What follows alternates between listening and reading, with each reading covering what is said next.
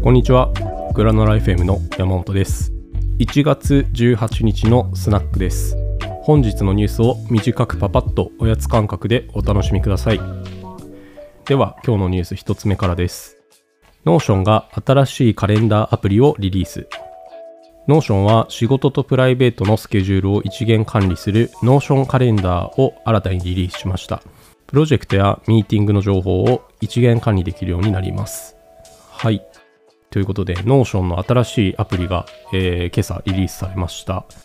えー、カレンダーのアプリということで、えー、軽く僕もインストールして使ってみたんですけど、まず第一印象、めちゃくちゃデザインがおしゃれで、シンプルで、動きも軽いです。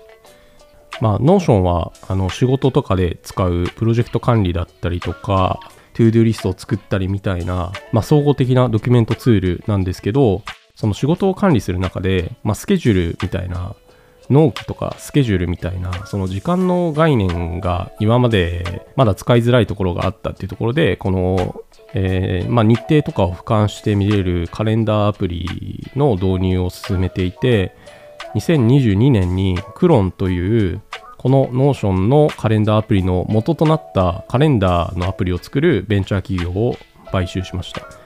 それの、まあ、 Notion 版というか、まあ、 Notion からリリースされたのがこの Notion Calendar です。Google カレンダーとか、他のカレンダーアプリから Notion Calendar に同期させることができるんですけど、僕、あの仕事とプライベートのカレンダーを分けてて、で、それを両方2つとも同期させて、1個の Notion カレンダーのアプリの中で、えー、見れるっていうのがすごい見やすいですね。あと、そのプライベートのカレンダーで予定を入れると、仕事のカレンダーの方でも自動的にその時間の予定をブロックしてくれるっていう機能があって、えー、それはめちゃくちゃ便利ですね。あの、プライベートと仕事のカレンダーでそれぞれこう、別々で予定を手動で入れなくていいっていう。まあ、あと、えっ、ー、と、Notion のドキュメントのリンクとかを議事録として、えっ、ー、と、リンクさせることができたりとか、仕事のドキュメントツールを全部 Notion で管理してる人はめちゃくちゃ便利だと思うので、ぜひ触ってみるといいんじゃないかなと思います。えー、続いて2つ目です。サムスンオンデバイス AI 搭載の新スマホ Galaxy S24 を発表。サムスンは新しいフラッグシップのスマートフォン Galaxy S24 シリーズを発表しました。特筆すべきは Google の生成 AI モデル Gemini Nano をデバイス内に搭載。AI 機能でリアルタイム音声翻訳や高度な画像検索 Circle to Search with Google などの新しい機能が使えます。ということで、昨日 iPhone がサムスンの、え、販売シェアを抜いたという話をしたときに、今後生成 AI をどういうふうにスマートフォンに絡めてくるのかっていうのが、え、注目っていう話をしたんですけども、え、ちょうどこのサムスンから新しいスマホが発表されて、えー、生成 AI がスマホの中に搭載されていると。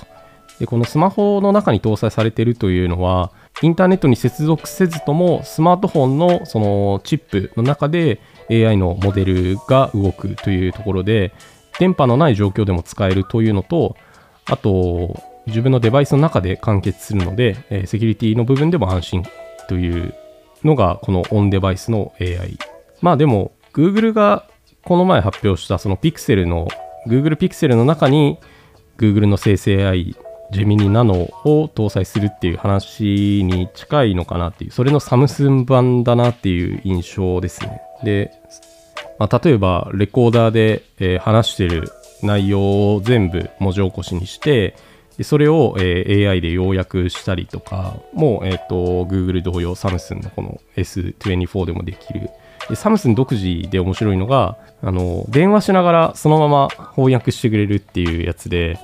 デモではなんかその韓国語を話す人と英語を話す人の電話でそれぞれ韓国語と英語話してるんですけど向こうには英語で聞こえてるこっちには韓国語で聞こえてるっていうなんかだいぶ未来なおもろい機能もありますね。やっぱあの Android やっぱり Android は Google が作ってるだけあって Google の Pixel に載ってる最新の AI の機能が他のスマートフォンにも広がっていくのが早いですね、えー、3つ目。アルファベットのドローン配達会社 Wing 重い荷物にも対応する新型を発表。ドローン配達企業の Wing はさまざまな荷物に対応する新しいドローンのプロトタイプを発表しました。この新型ドローンは5ポンドまでの荷物を運べる大型ドローンを含みます。はいということで2024年実はドローン配達元年になるんじゃないかなっていうふうにアメリカでは言われていて。でドローン配達が何で必要かっていうふうに言われていると緊急性のあるものを配達するときに、まあ、例えば薬だったりとかを大きな車で運ぶんじゃなくてドローンで直接家まで空を飛んで持っていくという需要があってこれまでアメリカの法律ではドローンを操縦者の目から離れたところで操縦するというのが禁止されてたんですけども2023年の秋頃にその目視外飛行を許可してドローン配達の状況っていうのが一気に変わったと。そこでこのアルファベットのウィングっていう会社が頑張ってるんですけど、えっと、大体90%以下の配達は5ポンド以下、えー、この5ポンドっていうのは大体、えー、2キロぐらいなんですけど、まあ、大体2キロ以下っていうところで、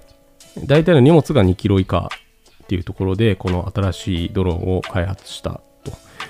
これを話した理由としては、やっぱり日本だと、ドローン配達はまだまだなんですけど、やっぱその、この前の地震があったように、災害で道路が使えなくなって、地域が孤立した時の、えー、物資の支援をどうするかっていうのが今回のその石川県の地震でも問題になっててで今回もそのドローンが、えー、活用されたっていうニュースが何件もあって例えば今回の地震でも人間は避難できたけどそこで飼われてる牛のために水だったり飼料をドローンで運ぶみたいな取り組みもしていて実はその人間の薬を届ける以外にもいろんな需要があるっていうふうに言われています。アメリカと日本はその事情が違うんでアメリカのこのドローンはペイロードが約2キロで巡航が往復20キロっていうふうに多分日本はもっと短い距離でいいからもっと重いものを運べるっていう需要の方が高いような気がするのでまたここら辺日本の会社がどういうふうなものを開発してくるのかっていうのが、えー、楽しみというか興味深いトピックだなというふうに思いました。ということで本日のスナックをお届けしました。エピソード内で紹介したニュースについては番組の概要欄に記事のリンクを貼っています。詳しく知りたい方はぜひこちらもご覧ください。それではまた明日のスナックでお会いしましょう。お相手はグラナラ FM の山本でした。